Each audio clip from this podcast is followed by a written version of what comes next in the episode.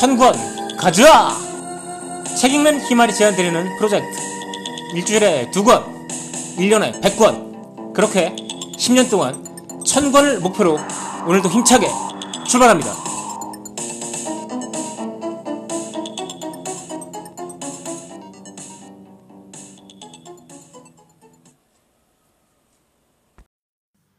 안녕하세요. 책 읽는 희말입니다. 천권 가져. 오늘은 제리 카플란의 인공지능의 미래라는 책을 소개해 드리도록 하겠습니다. 영화 월 2를 기억하시나요?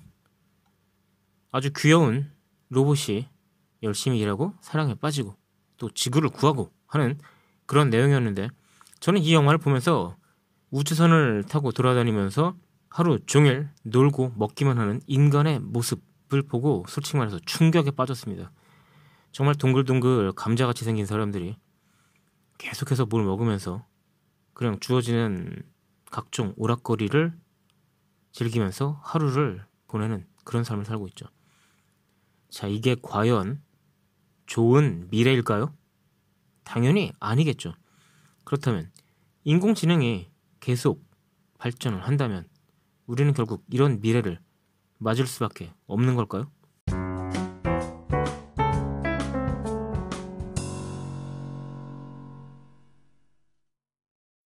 자, 인공지능이 무엇을 할 수 있고 무엇을 할 수 없는지에 대한 내용은 솔직히 말해서 다른 책에서도 많이 나오죠. 제리 카플란의 이 책에도 굉장히 잘 나와 있습니다. 현재 인공지능이라고 봤을 때는 강한 인공지능, 약한 인공지능이 있는 것이고 강한 인공지능은 아직 멀다고 볼 수가 있겠죠. 단 한 사람 레이 커즈와일을 빼고는 그렇게 생각을 하고 있습니다. 그리고 현재는 딥러닝이라는 기술을 이용해서 인간의 개입, 인간이 어떤 것이 옳고 그르고 어떤 것이 정답인지를 이야기하는 부분이 상당히 예전에 비해서는 축소가 되었고 그것으로 인해서 인공지능이 인공지능이 대폭발과도 같은 그런 발전을 할 것이다라고 생각하는 사람들이 많습니다. 인공지능을 오랫동안 연구해온 사람들은 지금 바로 제3의 인공지능 어, 대폭발의 시기라고 얘기를 하고 있죠. 자, 그 정도로 얘기를 하고요. 여기서는 저는 인공지능이 어떤 직업을 없앨지 그거에 대해서 한번 얘기를 해보겠습니다. 우리의 미래는 어떻게 될까? 그것을 제리카 플란의 책을 통해서 한번 살펴보도록 하겠습니다. 자, 잠깐 생각을 해보죠. 방금 전에 강한 인공지능, 약한 인공지능 말씀을 드렸지만 강한 인공지능은 아직은 멀다. 특히 제리카 플란 같은 경우는 특이점을 부인하는 학자 중에 한 명입니다. 자, 그렇다면 강한 인공지능이 할 수, 강한 인공지능이 결국 인간의 뇌를 대체하려고 하는 거고, 그거는 불가능하니까 인간은 오케이, 세이프다라고 생각할 수 있을까요? 지금까지의 어떤 직업들을 한번 생각해 보죠. 세상에 존재하는 직업들 대부분이 전문 분야에 국한된 지식과 기술만을 요구한다는 거 아시죠? 일반적인 문제 해결 능력을 요구하는 직업은 상당히 적습니다. 현대의 세계라는 게 직업이 결국 굉장히 고도로 전문화된 그런 세계인데 전문화된 어떤 특정 분야에서 일을 잘하는 것 이거는 인공지능이 매우 잘하는 분야죠. 이세돌을 이긴 알파고는 바둑이라는 한 분야에 대해서는 그 누구도 따라올 수 없는 실력을 보이고 있죠. 이세돌보다 더 현재 세계 랭킹이 높은 세계 랭킹 1위 커제가 알파고랑 바둑을 두다가 울고 난리를 쳤었죠. 그래서 결국은 이런 전문성을 요구하는 부분은 그런 직업들은 인공지능의 돌에 의해서 상당히 위협을 받고 있다라고 생각을 하셔야 됩니다. 근데 문제는 거기서 끝나지가 않죠. 지금 인간이 대단히 잘하는 부분을 대체할 수도 있겠지만 아직 인간이 제대로 잘 하지도 못하는 부분조차도 대체할 수 있습니다. 예를 들면 복잡한 패턴을 분석하는 능력에서 인간은 인간에 비해서 인공지능은 아주 압도적인 실력을 보입니다. 예를 들면 MRI라든가 엑스레이 사진을 판독하는 그런 일은 현재 의사들이 하고 있죠. 영상의학과라는 굉장히 고도로 전문화된 분야에서 하고 있는데 하루에 쏟아지는 데이터의 양이 너무 많고 사람이기 때문에 피곤해지기 때문에 오판을 하는 확률이 상당히 높은 편에 속합니다. 하지만 인공지능은 피곤해하지 않죠. 그리고 정확한 똑같은 사태가 발생했을 때, 똑같은 이미지를 봤을 때 다르게 판단할 수 있는 인간과는 달리 언제나 똑같은 기준에 의해서 같이 판단을 합니다. 자, 그렇다면 단순히 전문화가 요구되는 그런 직업이 아니라 오히려 아직 존재하지도 않는 더 고도로 전문화된 영역조차도 인공지능이 말하자면 인공지능은 인공지능이 더 잘한다는 거죠. 그 말은 인공지능이 현재 존재하는 전문화된 직업을 뺏어가면 물론이고 앞으로 나타날 수 있는 아직 나타나기 시작한 그런 직업조차도 뺏어갈 수 있다는 얘기입니다. 인공지능 왓슨은 현재 왓슨 for oncology라고 해서 암 관련된 판단을 하는 도움 어, 판단을 하는데 도움을 주는 소프트웨어로서 현재 발전이 되어 있고 우리나라 같은 경우도 길병원 같이 여러 병원이 이걸 도입했죠. 자, 왓슨 for oncology가 하는 게 바로 그런 영역입니다.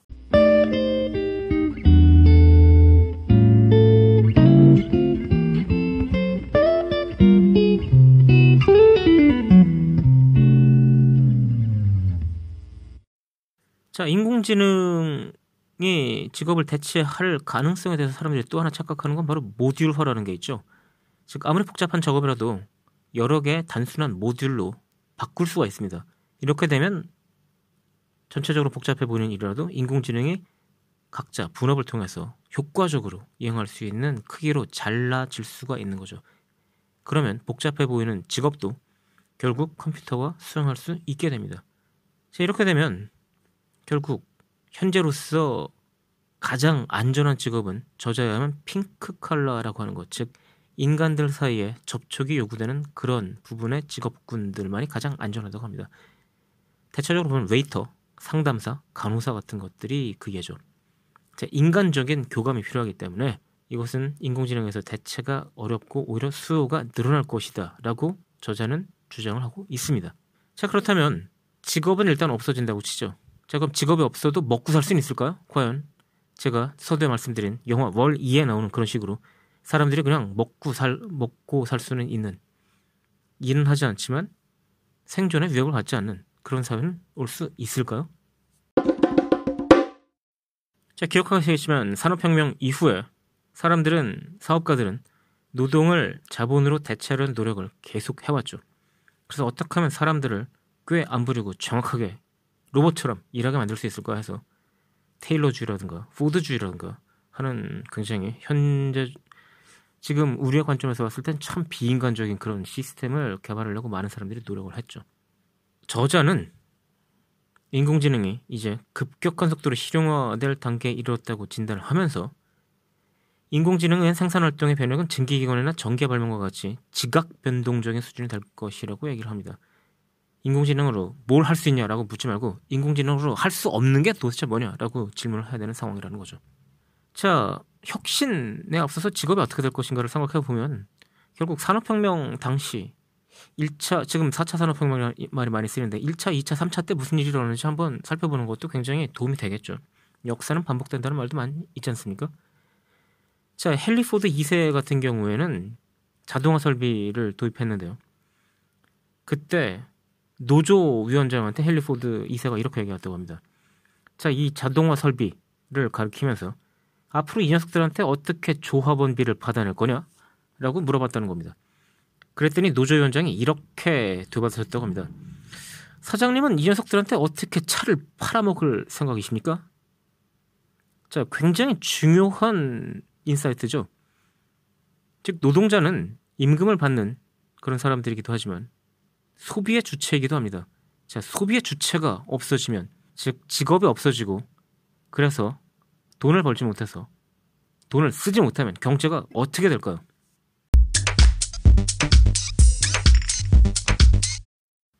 자, 그래서 이 일화를 들으면 사람들이 생각을 하죠. 아, 그래도 돈은 줘야겠구나. 그럼 기본소득이라는 제도가 생기지 않을까라는 생각도 들고요. 어쨌든 노동자라는 건 단순히 임금을 받는 존재가 아니라 그것을 쓰는 존재, 소비자이기 때문에 결국 소비자가 필요하니까 무슨 직업이 싹 없어지는 이런 미래는 생기지 않을까라고 낙관적으로 생각할 수도 있죠. 그런데 그거 생각 잘못됐다고 이 저자는 얘기를 하고 있습니다. 제리 카플러는 그 점을 정확하게 지적하고 있습니다. 이번은 읽어드리겠습니다. 애석하게도 물건을 소비할 중산층이 꼭 필요하리라는 생각은 근거 없는 믿음에 불과하다. 인구 대다수가 오로지 부유한 사람들만을 위한 프로젝트에 매달리지 말라는 법은 없다. 고대 이집트에서 일꾼 수천 명이 부자들의 무덤을 만드는 노동에 수십 년 동안 투입됐듯이 말이다. 굉장히 중요한 얘기죠. 그런 경제 시스템이 과거에도 있었다는 것을 지적하고 있습니다. 사람들이 이제는 많이 들은 이야기지만 과거에 피라미드 건설 노동자라는 건 상당히 사람들이 선호하는 직업군이었다는 거죠. 여러 가지로 안정적으로 장기적으로 일을 할 수 있고 연금도 나오고 해서 굉장히 좋은 직업이었다고 합니다. 그런데 그 직업을 모든 사람이 가질 수는 없는 거죠. 이런 미래가 반복되지 않을 거라고 생각한다면 그건 굉장히 근거 없는 낙관입니다. 자, 최악의 경우 우리는 기계에 의해 인간 노동이 대체된 미래 사회에서 먹고 살 걱정까지 해야 되는 상황에 닥칠지도 모릅니다. 기계화된 자본을 소유한 진짜 거대한 부자들이 재미 삼아서 진행하는 프로젝트에 매달려서 아이들 분유값을 벌여야 하는 이런 상황이 발생할 수도 있다는 거죠. 예를 들면 마이크로소프트 공동 창업자인 폴 앨런 어, 얼마 전에 돌아가셨죠. 이 사람 같은 경우는 외계 생명체 탐사 프로젝트를 하겠다고 해서 세티 프로그램과 굉장히 비슷하게 그 무려 3천만 달러를 들여서 앨런 망원경 집합체라는 거를 지었죠. 텍사스하고 멕시코에 있었던 걸로 기억하는데 이거 그냥 취미생활 한 겁니다. 그 사람 돈이 너무 많아서. 그런데 이게 실제로 설치할 때 그리고 나중에 운영할 때 사람들한테 직업 이라는 걸 만들었겠죠. 이런 사회가 미래에 올지도 모릅니다.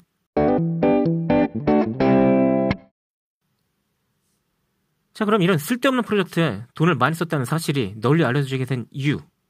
폴 앨런은 자기가 하는 일이 굉장히 괜찮은 의미 있는 일이라고 생각해서 자기가 말했기 때문이죠. 근데 어떤 사람이 예를 들어서 뭐 예를 들면 도박목지로 카이지 같은 만화책에 나오는 그런 효도 효도라는 회장이 나오죠. 그 사람이 지하에 핵방공호 짓고 거기다가 테니스장 짓고 하는데다 사람들 거기서는 이제 빚쟁이들을 갖다가 쓰지만 사실상은 정말 이 정도로 직업이 없어진다면 모집을 해서 사람들이 거기에 가겠죠. 그런 걸 하면서 들어오는 사람들한테 내가 월급은 줄 테니까 절대 여기서 하는 일은 비밀로 해야 된다라고 하면 그런 일이 일어나는지 알 수도 없지 알 수도 없잖아요. 그런 일은 얼마든지 가능하다는 겁니다. 부자들이 대중의 눈에 띄지 않고 각자 내키는 대로 돈을 쓸 수 있다는 겁니다. 그런 세상에서 극소수의 부자들을 위해서 많은 사람들이 일자 정말 시원찮은 일자를 갖고 경쟁하는 그런 미래 사회는 얼마든지 가능하다는 거죠. 자 잠깐 정리해 보겠습니다. 인공지능의 도래로 많은 직업이 사라질 겁니다. 더구나 수요 진작을 위해서 탄탄한 중산층이 필요할 거라는 생각은 근거 없는 믿음이 불과합니다. 고대 이집트 파라오와 같이 극소수의 소비에 전 인구가 의존하는 경제는 얼마든지 가능합니다. 자 그러면 우리한테 남은 건 결국 암울한 미래뿐이다라고 생각하는 걸까요? 결국 문제 해결의 열쇠는 제도화에 있습니다. 어떤 제도를 우리가 만드냐에 따라 다를 수가 있겠죠. 아까 말씀드린 기본소득제 같은 게 하나의 방법이 되겠죠.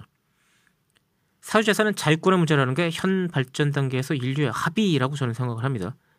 그런데 사회 제도를 통해서 개입하지 않는 한 자본가가 잉여 가치를 자동화 설비에 재투자하는 걸 막을 방법은 없죠. 혁신하겠다는데. 자, 결국 이런 현재 상황이 방치되면 빈부격차는 정말 토마 피케트가 말하듯이 인류 최고 수준을 기록하게 될 겁니다. 여기서 저자가 굉장히 재밌는 이야기를 하고 있는데요. 이미 분배가 끝난 자산을 뺏어서 재분배하는 건 상당히 어렵죠. 그건 공산주의라는 말을 들을 테니까 훨씬 쉬운 해법이 있다고 얘기합니다. 즉 미래 창출할 자산을 나누는 겁니다. 미국의 전체 자산은 지난 40년간 두 배 정도로 증가했다고 하는데요. 역사적으로도 이렇게 충분히 빠른데 앞으로는 인공지능에 의해서 더 자산이 빠른 속도로 만들어질 거라고 합니다. 그런데 자산이 만들어지는 과정을 보면 자산을 많이 가진 사람이 더 미래에도 더 많이 갖게 되는 거죠. 그 부분을 고치자는 겁니다. 저 저자가 제리카 플란이 예시하는 아이디어는 이런 겁니다. 아이가 태어나면 국가에서 일정한 금액을 계좌에 딱 넣어줍니다. 이 계좌는 정부가 지정한 투자 전문가에서 관리되고 중도 인칠은 학자금이라든가 뭐 중병에 걸렸다든가 하는 경우 외에는 절대 불가능합니다.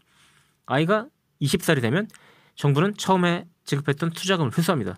회수해도 20년 동안 운용한 돈이 어, 운용한 그 이익금 있잖아. 그걸 가지고 사회 생활을 시작하라고 하는 겁니다. 그러면 지금처럼 아주 대단히 불평등 상황은 그래도 많이 줄어들게 되겠죠. 더군다나 이 정책에 나는 절대 반대하겠다라고 할 정도로 얼굴에 철판 깐 사람도 그렇게 많지는 않지 않을까요? 이 아이디어는 상당히 괜찮은 것 같습니다. 어, 청광가자 책 읽는 희망 오늘은 제리 카플란의 인공지능의 미래라는 책을 소개해드렸습니다. 별 다섯 개에 다섯 개 당연히 줘야 되는 책이고요.